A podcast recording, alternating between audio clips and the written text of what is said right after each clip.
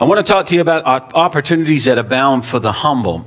Uh, and what I want to do is I want to speak about opportunities that exist only because you are in Christ and Christ now lives in you. These are opportunities that have nothing to do with what you can bring to the table. Are you hearing me? Yeah. It has nothing to do with what family you were born into. It has nothing to do with your success in the business world, political world, or any other type of cultural group that exists. It isn't based on how much money you earn, the color of your skin, whether you're male or female, young or old. It's got nothing to do with any of those things. It is because of Christ alone that these opportunities are yours. Now, there are wonderful opportunities freely available to you if you can just see them through the eyes of faith and receive them by believing the Word of God. Yeah, you see, for the kingdom, you see through the eyes of faith, you receive by believing what your eyes of faith beheld. You believe it.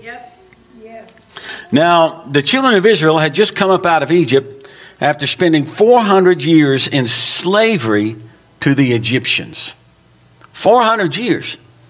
And at the Red Sea, it seemed as though they would be trapped while the Egyptian army was closing in on them. Moses was told what to do, and the people were told to go towards the sea. Sounds crazy, but that's what they were told. God parted the sea. They, they crossed on dry ground, and when the Egyptian army sought to pursue them across, God closed the sea up on the army and destroyed them. Yep. Totally destroyed them. And the people rejoiced greatly and sang a new song that Moses spontaneously led them in. Interestingly, not one of those Israelite slaves had a major brand. They had no major, you know, logo on Instagram or Facebook or TikTok or Twitter or I don't know. There's so many out there now you can't keep track of all of them. Not one was wealthy from pioneering their own success in the business world. What they left Egypt with was basically thrown at them in order to get them out. Not one could lay claim on having fasted and prayed to bring this moment into existence. They were stuck, man, they were, they were trapped in slavery. They had slavery mindset, syndrome. They'd been there for 400 years. That's a lot of generations. It was ingrained in them. They didn't get to the Red Sea and think, well, this is going to be fine. God's going to take care of all of this. Th- that Egyptian army is not going to capture us and take us back. That, that's not, that was not in their heads and in their hearts.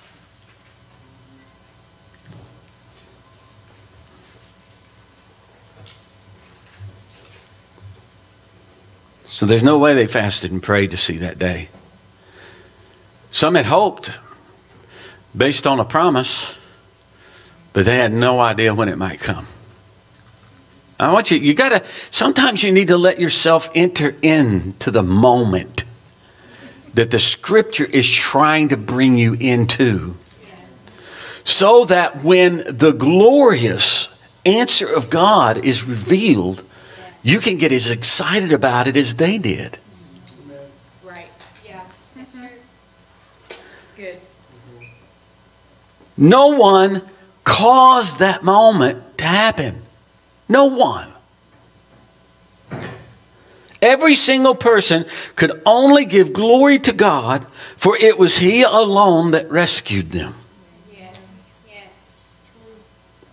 They were not moved, by the way, after crossing the sea to praise Moses. They were moved to praise God. Let me read this to you from Exodus 14 30 to the end of the chapter and part of 15 so we get the gist of it from the New King James Version. It says, So the Lord saved Israel that day out of the hand of the Egyptians, and Israel saw the Egyptians dead on the seashore.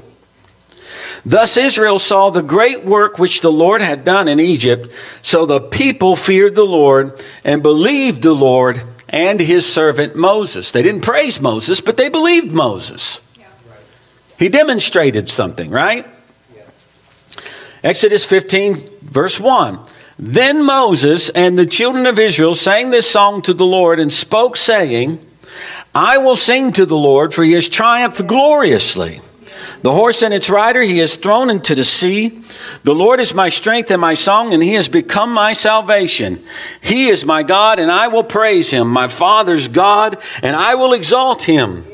The Lord is a man of war, the Lord is his name. See, when you get when you connect with God the way you're meant to connect with God, these kinds of things come out of it. The ability to render praise to God in the moment of His presence is present with anyone who truly gets the presence of God. We used to sing a song out of this very scripture way back in the day in Trinity Chapel when it's down on Dedrick Avenue. You know? I will sing unto the Lord. He is triumphed gloriously. The horse and rider thrown into the sea. Turn scripture to song. You know? The Lord, my God, my strength, my song has now become my victory.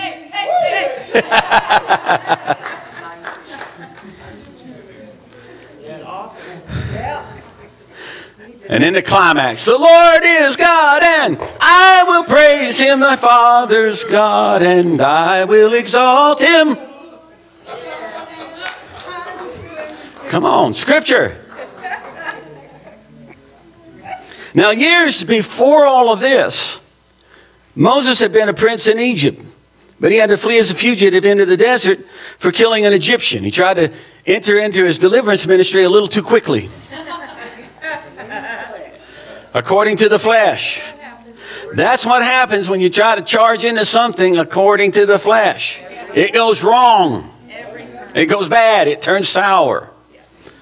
He was legitimately called to be the deliverer. But a premature jump into the process on his own accord didn't work. It didn't work. Now, in the new place he found himself after fleeing, he became a humble shepherd raising a family until the day God distracted him with a burning bush experience and sent him back to Egypt to free God's people. Moses did not enter Egypt with a branding team. You understand what I'm saying when I say branding team? Yes. Or a strategy to gain numbers to establish his popularity and define the level of his influence before he could accomplish God's purpose. Right. He appeared before Pharaoh as a humble shepherd sent by God to demand that Pharaoh let God's people go. Yep. Think about that. That was pretty risky business for this man. How would you like to have lived in Kansas and the law's after you? You know what I'm saying? And so you flee and you move to Tennessee. And you've established a family. You're doing good. Nobody's bothering you here. It's wonderful, and you're in God's country. Come on. He dwells on the mountains right next door. Come on. You know what I'm saying? And on a trip up in the mountain to see all the deer, you notice this bush is burning, but it's not being consumed, and you feel drawn to it, so you go. And the presence of God overtakes you, and you hear the voice of the Lord say, You're going back to Kansas.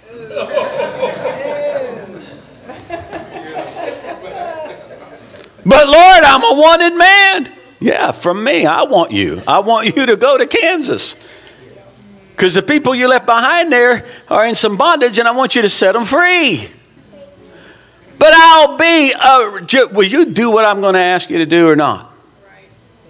You remember Moses kind of debated with God a little bit. You know, he was a guy being trained to be prince. A prince can speak. But Moses was trying to say to God, But Lord, I'm not a man of great speech. And it says the anger of the Lord was kindled against him in that moment. Because Moses was trying to debate with God on the premise of fleshly ability. Instead of in the presence of God, acknowledging the fact that if God's going to ask him to do something, God will make him able to do it. God will make him able to do it. God is never impressed. It is not a sign of humility to God for us to argue with Him when His call comes and says, I want you to do this, and we start raising an argument. It doesn't impress God. That's false humility, it's insecurity of the flesh. It is not genuine spiritual humility. And that's what Moses was exhibiting when he was trying to raise the argument. I'm, I can not speak, and Moses had, you know, he had to give him Aaron. Turned out Moses spoke anyway. Isn't that interesting? Read the scripture. Moses speaks to Pharaoh after God gave him Aaron to do it. Now, if Aaron was insecure, he should be saying, Hey, bro, that's my job. Stay in your lane. You hold the staff, I'll do the talking. But see, that's what happens. That the conflicts, those are the kinds of conflicts that come out when you get insecure people who think according to the flesh. In the mix of situations, you end up with conflict. But if you're in the presence of God and you can see with the eye of faith and believe with your heart what the Lord is revealing to you, you can step right into what it is He's telling you He has for you. You just step into it. He didn't come with that branding team or great numbers to establish popularity to find the level of his influence. He came as a humble shepherd sent by God with a, with a demand. When you're sent by God, you're not a beggar. He didn't send Moses as an inferior beggar type to Pharaoh. Now, David of Bethlehem was a shepherd boy minding his own business. Gideon was a small man among the smallest tribe, doing the best he knew how to survive. Jeremiah, the prophet, was a despised prophet who had a fire shut up in his bones that wouldn't let him be quiet about what God was speaking to him, and it got him in all kinds of trouble. Peter and Andrew were fishermen, distracted from their nets to follow a man they had just met. Matthew was a despised tax collector and left his table when Jesus just looked at him and said, Follow me. When Jesus called a Pharisee named Saul, which by the way, the, the word, the name Saul in the Hebrew means asked for. Asked for. You remember, it was the people who asked for a king. And God gave them Saul. Remember? Well, Paul who before was Saul, Jesus had to knock him off his horse of arrogance and strike him blind. He had to make Saul weak and humble in order to truly use him for the purpose Jesus wished to use him for. And that was when Saul became shortly thereafter Paul. And the word the name Paul means small.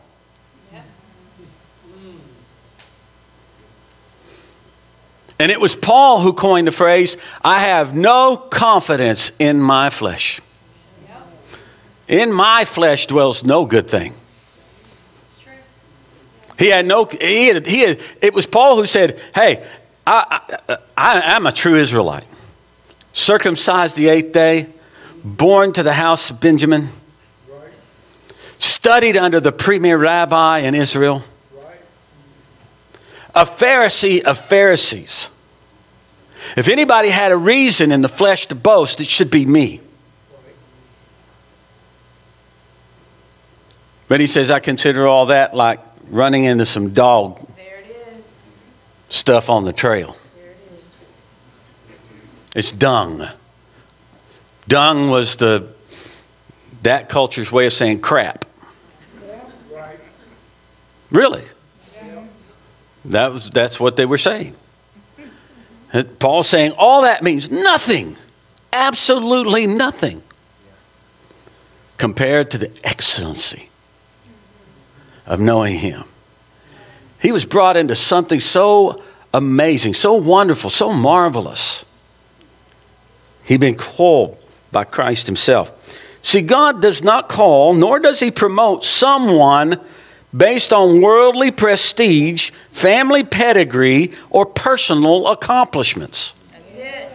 it has nothing to do with the calling in the kingdom. Ever, ever. Amen. It doesn't matter how many years you went to school. It doesn't matter how high up the ladder you are in the company where you work. It doesn't matter if you own it. None of that is a factoring qualification with God for what He wants to call someone to do. None of it.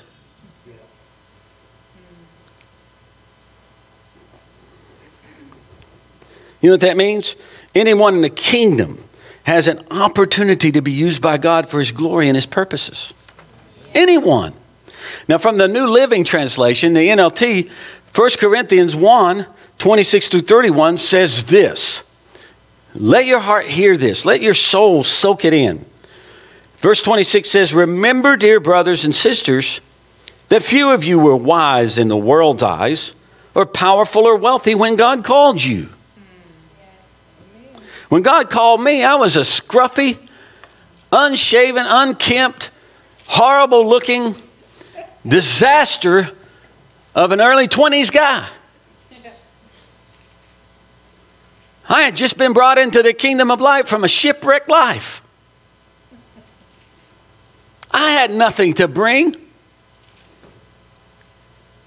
You know? Nothing. I didn't have a whole lot of money.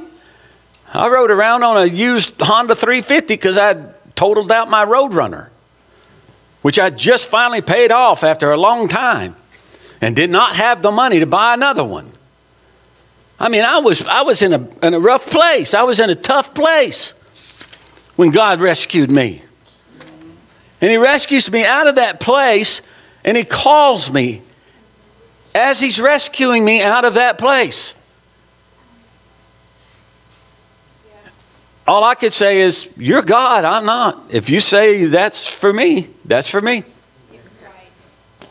It's sort of like the difference between we watch the Nativity on uh, Christmas Eve as a family. That's what, one of the things we do is we watch the Nativity together, and it shows the scene of Zechariah in the temple. He's all excited. They're all proud. He's going to be the one going back, you know. And the angel of God speaks to him and says, "Your wife is going to give birth to a son. You shall name John." And what does he do? According to the flesh. He starts to reason with God in the very presence of God. He begins to reason. And what does the angel say? Because of this, you will not speak until the day appointed by the Lord. Now, contrast that to what Mary did. Unmarried, virgin young woman, controversial times visited by the angel. You are highly favored of God. You shall conceive and give birth to a son whose name shall be Jesus. And she, what, how does she conclude it? Let it be unto me as you have spoken. The highest humility any believer in Jesus can walk in is say, if you say it, I receive it. Let it be so. Amen. Amen. So be it. So be it.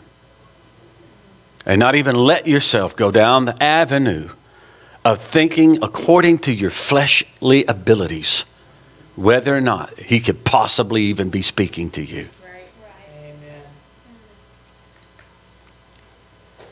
Let's keep reading. Remember, dear brothers and sisters, that few of you were wise in the world's eyes or powerful or wealthy when God called you. Instead, God chose things the world considers foolish in order to shame those who think they're their wise. You know? He chose things that are powerless to shame those who are powerful. God chose things despised by the world, things counted as nothing at all, and used them to bring to nothing what the world considers important. And as a result, no one can ever boast in the presence of God. God has united you with Christ Jesus. For our benefit, God made him to be wisdom itself. Christ made us right with God, he made us pure and holy, and he freed us from sin.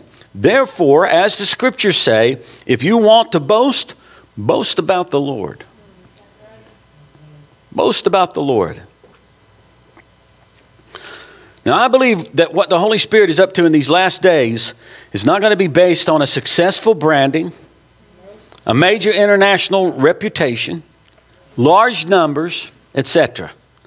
It's not going to be based on family lines, race, gender, age, socioeconomic status, level of education, career, talents, etc. Fill in the blank. The wicked of this world can gather large crowds too, folks. Horrible movies can draw crowds large enough to fill multiple theaters across this nation, even in times of COVID. Godless entertainers can fill huge stadiums to which people will pay large sums of money to go for just couple hours. Come on.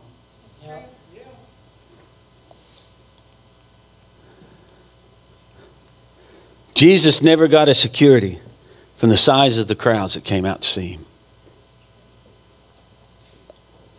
Jesus is still at work through ordinary, humble, unassuming, faithful believers in the way he's publicized in the scriptures he would be.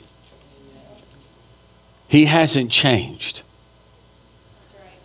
God does not change, nor does he repent. He doesn't have need to. He's perfect. All his decisions are right ones. All his ways are good. He's not a man.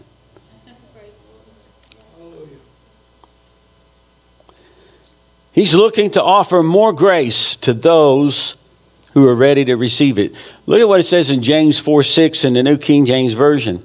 It says, But he gives more grace. Therefore, he says, God resists the proud, but gives grace to the humble. The humble there is not the right wording, the right look on your face, and a demeaning of yourself.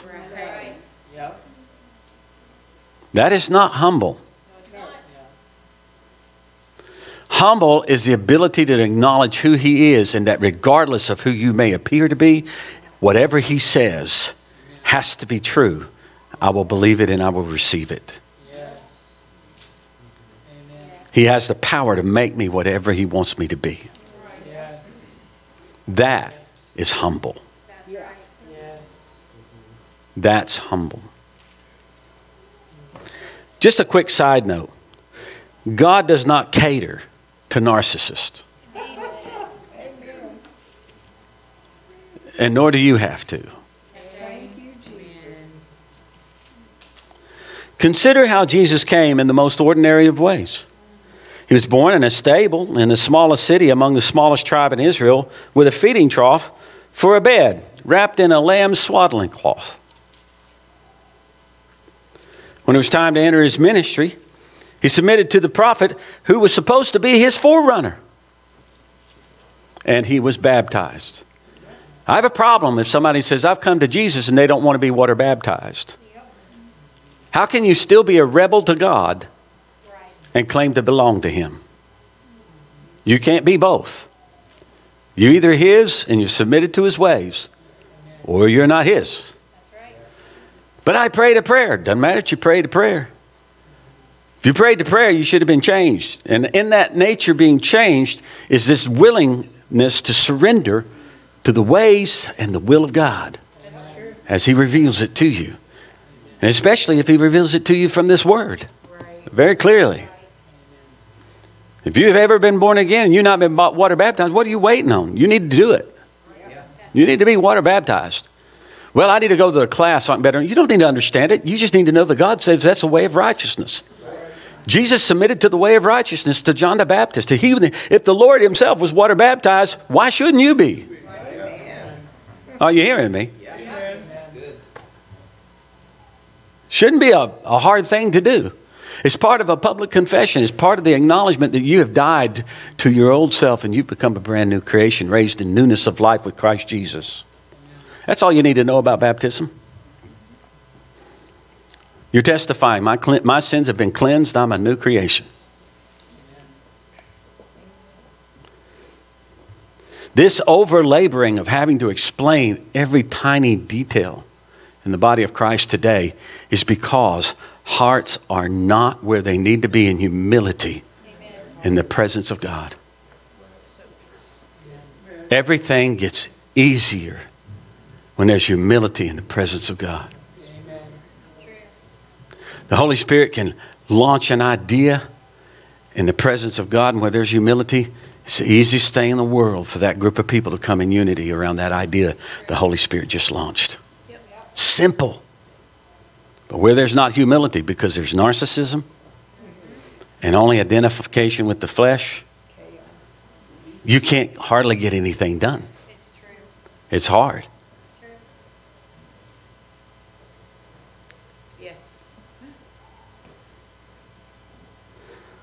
The Holy Spirit, after Jesus being baptized, he submitted there. Then get this the Holy Spirit immediately drove him into the wilderness, where for 40 days and 40 nights he fasted and was tested of the devil. How's that for prestige? You're the Son of God, God in human flesh, and you're submitting to a creation that your word brought forth at the River Jordan. He's baptizing you in the water. And then the Spirit tells you, come on, and takes you out to be hungry and thirsty for 40 days. So that the chief enemy can come and try to do his best against you at your weakest place. Adam was tested in a garden where he never hungered a day. Never had to go search for water a day. Had perfection everything and failed the test. First Adam. Jesus comes and he's given a much harder task. And he passes.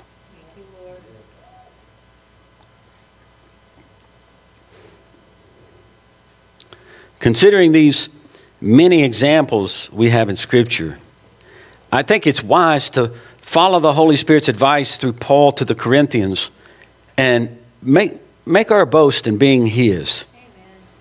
Being His due to His great mercy and grace, which He so freely gave to us. It was what He did that made it possible for me to belong to Him and love Him in the first place. We love Him because He first loved us. Now, I cannot boast in great achievements made because I'm so sacrificial in my devotion to Him. I can only boast in how sacrificial, merciful, and loving He was so that I could have life and have it more abundantly. It wearies me anymore to be in a group of ministers and listen to everybody talk about what they've done.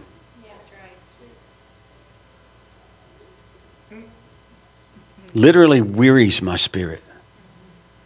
I'm like, why am I here? Jesus should be praised. Jesus should be the one that's being boasted about. Not this. And we've created it because we rush to the largest ministries, we rush to the brands. Well, I'm an Elevation Worship fan. I love everything they do. I think their pastor's the greatest. Look at the kind of worship teams he's produced. And we praise men. And God is not pleased with it. I'm not saying they're sinners or anything like that, just saying that we should be boasting in Christ and the work of the Holy Spirit.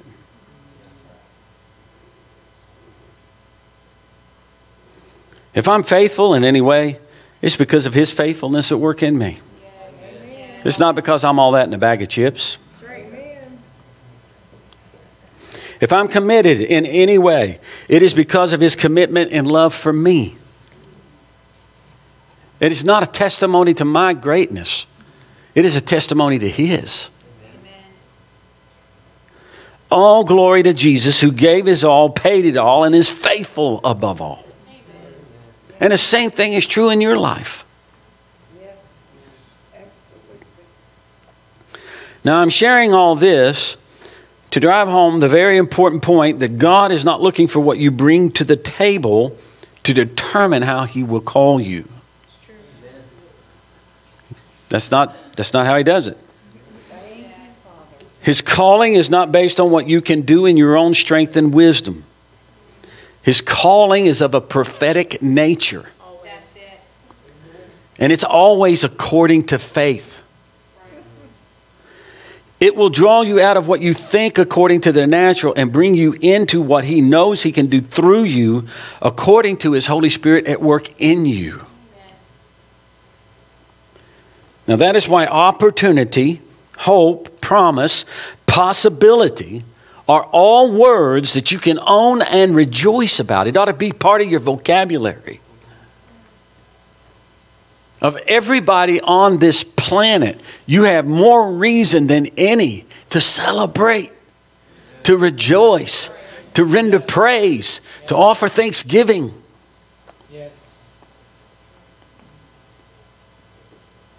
Rejoice.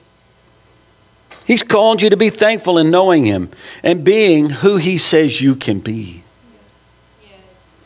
He wants to reveal to you what He wants to do in and through you. You're not the sum of your life history. You're a new creation in Christ, and opportunities abound because of that reality. That's why they abound. Be sensitive to the Holy Spirit and watch how powerfully He can use you. There's no such thing as being insignificant in His kingdom when you are submitted to His calling.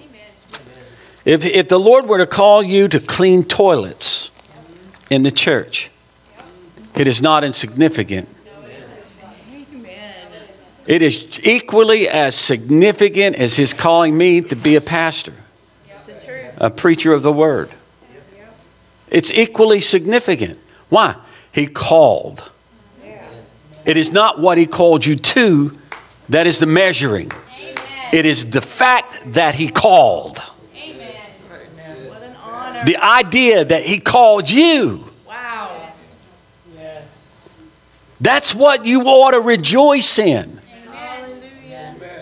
If he calls you to just give to people, out of just love.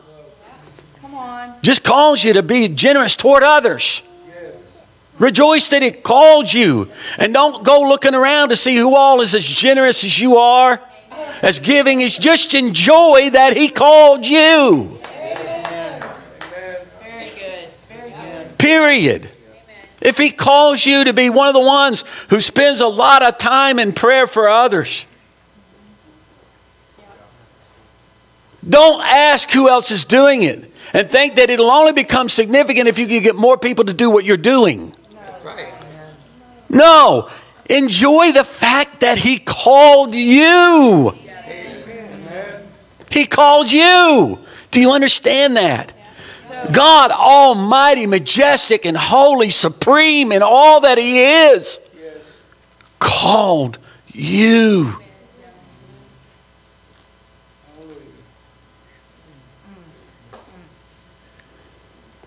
That's incredible to think about. Yes. He called you. Who cares what it is that He asked you to do? See, if you're all fixated on you, you care about that. You're all caught up in that. When I came to know Jesus, I didn't have this, this, this fixation on being a preacher or being a pastor. I didn't have a fixation on anything. I was just lucky to be alive.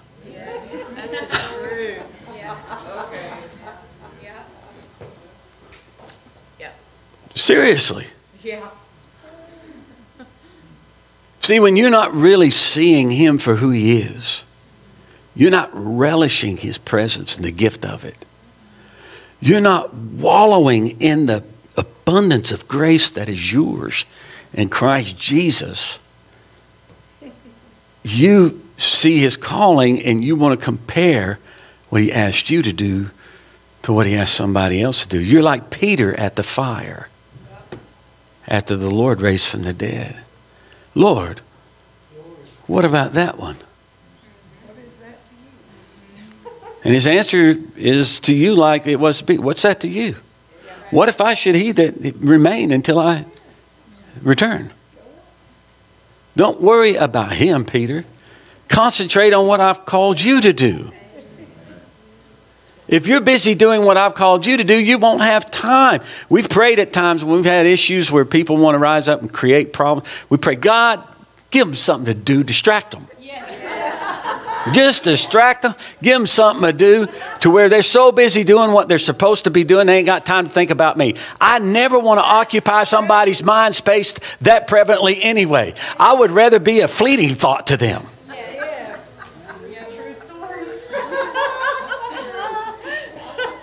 Please, dear Jesus. Let them think of me as a lowly beggar.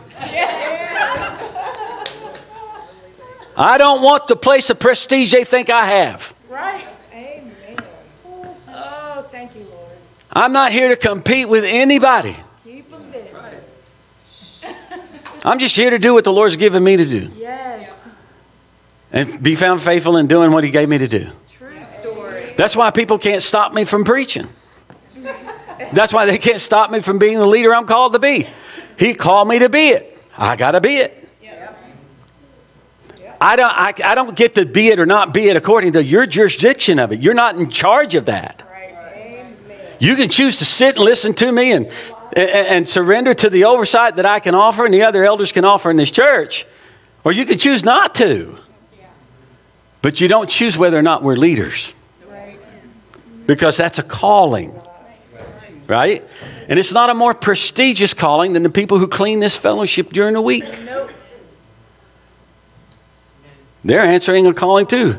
Or if they cut the grass or blow the parking lot or maintenance something in the house, it doesn't make a difference.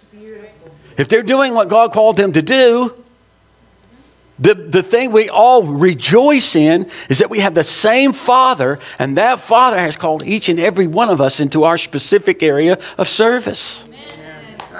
And it's a beautiful, beautiful thing when we can securely rejoice in that. You see what I'm saying? It's got nothing to do, again, with whether you're male or female. We just witnessed that up here today. Has nothing to do with your age, has nothing to do with your socioeconomic status, it's got nothing to do with whether you're an important person out there or not. That's right. That's so refreshing, too. It's good. It's it's just what does the Father want? What does the Father want? And have you become convinced of what that is? And you will never convince others that's what that is until you are thoroughly and genuinely convinced of it yourself. Because if you're not convinced of it yourself, you will act out of insecurity to try to convince others, and they smell insecurity like a strong perfume that somebody bathed in. You, you know what I'm saying? And, and all that produces is a desire to say, whoa, whoa, whoa, whoa, there's something off here. Too anxious about, he, he, he. Danger, Will Robinson. I know some of you are not old enough to know what that is. I just dated myself horribly. I understand. Lost in space. Okay. So I'm trying to help you because every single one of you have significance in the kingdom of God. And you will only know that when you stop trying to compare with others for, for whether or not what you're doing or what you feel is yours to do is important enough or not. And just rejoice that you were called.